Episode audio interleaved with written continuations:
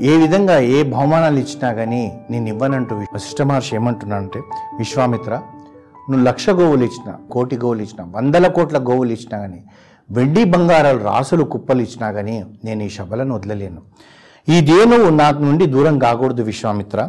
ఈ దేనువుకు నాకున్న అనుబంధం సంబంధం విడరదేరానిది కీర్తిమంతుని విడిచి కీర్తి ఎలాగ ఉండలేదు శబల నన్ను విడిచి ఉండలేదు. రాజా శబల నా సర్వస్వం. నీకు చెప్పినేగాక అనేకమైన కారణం వల్ల కూడా నేను శబలని ఇవ్వలేను ఇంతకన్నా నేనేం చెప్పలేను. ఈ ఈ మాట అనేటప్పటికీ విశ్వామిత్రుడికి రుచించలే. ఎట్టి పరిస్థితుల్లో శబరం తీసుకొని వెళ్ళాలి అన్న భావనకు వచ్చాడు. బ్రాహ్మణ శ్రేష్ఠుడా వశిష్ఠుడా రత్నాలు కానీ బంగారాలు కానీ నువ్వు కోరిన ఇస్తాను. నువ్వు ఏమి ఇచ్చినా నాకు వద్దు అంటాడు. నా అయితే ఈ శబలని ఇలా కాదు దౌర్జన్యంతో తీసుకుపోవాలి. నా కండబలంతో తీసుకుపోవాలని ఆ శబలను గట్టిగా బట్టి గుంజుతున్నాడు. శబల వెళ్ళడం లేదు దుఃఖిస్తూ విలపించసాగింది. తను అనుకుంటుంది ఎందుకు నా గురువు నా యొక్క ముని వశిష్ఠుడి నుంచి ఎందుకు దూరం చేస్తున్నారు వీళ్ళు? నేను చేసిన పాపం ఏంది? అని చెప్పి అడుగుతుంది. అడుగుతూ ఆ వశిష్ఠుని అడుగుతుంది బ్రహ్మర్షి రాజభటులు నన్ను తీసుకుపోతున్నారు. నువ్వు నాకు వారికి ఇచ్చేసావా? అని దుఃఖించింది. ఆ దేనువు ఏడుస్తుంటే విశ్ వశిష్ఠ మహర్షి మనసు కరిగిపోతుంది. ఏం చేయాలో తోడడం లేదు. ఎందుకంటే అతనేమో బలవంతుడు ఈ క్షత్రియుడు తనేమో బ్రాహ్మణుడు. ఆయుధాలున్న వ్యక్తి ఏమో విశ్వామిత్రుడు. నా దగ్గర ఏమీ లేదు. నేను మహర్షిని అతడు రాజు శబలతో చెప్తున్నాడు. అతని బలం ముందు నేను సామాన్యుడు. అతన్ని నేను బలవంతంగా తీసుకుపోతున్నాడు అనేటప్పటికీ ఆ మాటలు అనేటప్పటికి శబలకు కోపం వస్తూ ఏమన్నదంటే ద్విజోత్తమ నీకు తెలియదా? క్షత్రియ బలము ఒక బలం కాదు బ్రాహ్మణుడే బలవంతుడు. క్షత్రియ బలం కంటే బ్రాహ్మణులు దివ్యమైన వాళ్ళు అధికమైన వాళ్ళు. శబల ఈ మాట అనేటప్పటికీ వశిష్ఠుడికి విశ్వామిత్రుడికి ఇక్కడ ఒక సంఘర్షణ జరుగుతుంది. ఏంటిది ఆ సంఘర్షణ అంటే అహంతో కూడుకొని డబ్బుంది రాజుని నేనని కించపరుస్తూ ఒకరి నుంచి దౌర్జన్యంగా తీసుకుపోవాలని చూస్తున్నాడు. కానీ ఇక్కడ భౌతిక సంపద భౌతిక ప్రగతికి ఏమో మన విశ్వామిత్ర ప్రతీక అయితే ఇక్కడ భుజబలంతో తీసుకుపోవాలని చూస్తుంటే భౌతిక సంపద అశాశ్వతం అంటే భౌతికమైన సంపద ఉండొచ్చు ఉండకపోవచ్చు. అదేవిధంగా అంగబలము శరీరమైన బలం కూడా వయసుతో పాటు కరిగిపోతుంది. అది తెలియకుండా ఉన్నాడు. కానీ ఒక తపశ్శక్తివంతుడు తన వాక్ శుద్ధితోటి తాను ఏదైనా చేయగలుగుతాడు అని చెప్పి శబల వశిష్ఠ మహర్షికి చెప్తుంది. ఈ విధంగా చెప్పేటప్పటికీ ఇలాంటివన్నీ కూడా అప్పుడే కాదండి ఇప్పుడు ఉన్నాయి. ఒక బలం లేని వాడి దగ్గరికి వెళ్ళి వాడి యొక్క స్థలాన్ని కబ్జా చేయడం మనం ఎంతమందిని చూస్తలేము అదే విధంగా ఆ విధంగా ఉన్నారు. ఆ విధంగా ఉన్నప్పుడు శబల చెప్తుంది మహాత్మా నీది బ్రహ్మతేజం. నన్ను ఆజ్ఞాపించు ఈ దురాత్మని దర్పాన్ని ఖండిస్తానన్నదంట.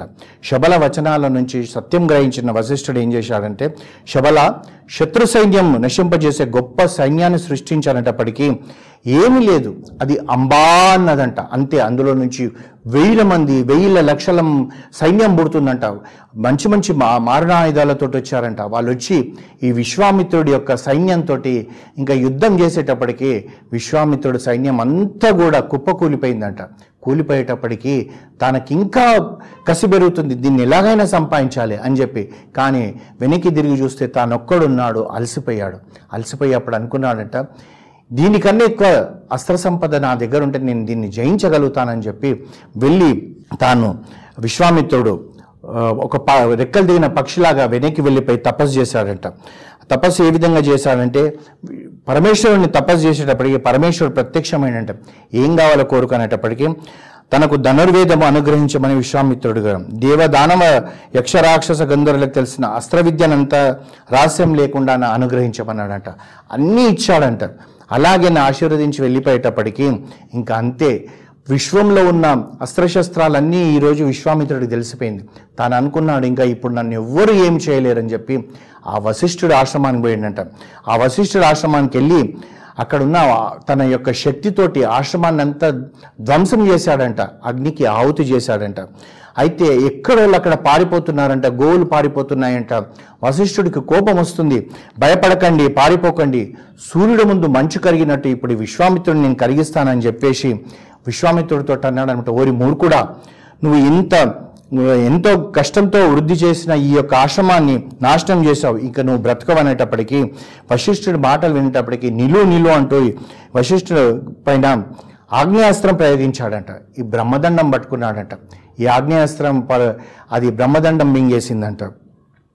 నీ శక్తి ఏందో చూపెట్టురా దుష్టుడా అని చెప్పేసి ఆ విశ్వామిత్రుడిని అనేటప్పటికీ వరుసగా వారుణ రౌద్ర పాశుపత పాశుపత బృంజున్న కాలపాష దస్త్రాలన్నీ ప్రయోగించాడు. అవన్నీ కూడా ఈ బ్రహ్మదండం ఇలా పట్టుకునేటప్పటికీ అవన్నిటిని మింగేస్తూ పోయిందంట. అక్షరైపోతున్నాడు ఈ యొక్క బ్రహ్మదండం ఇన్ని అస్త్రాలను మింగేస్తుంది అని చెప్పి ఆకరణ కోపం వచ్చి బ్రహ్మాస్త్రం ప్రయోగించాడంట. అది కూడా ఈ బ్రహ్మదండం మింగేసేటప్పటికీ తనకు అప్పుడు అర్థమైపోయింది ఏమంటే ఇవి ఏవి కూడా రక్షించలేవు అని చెప్పి తను ఆలోచించాడు.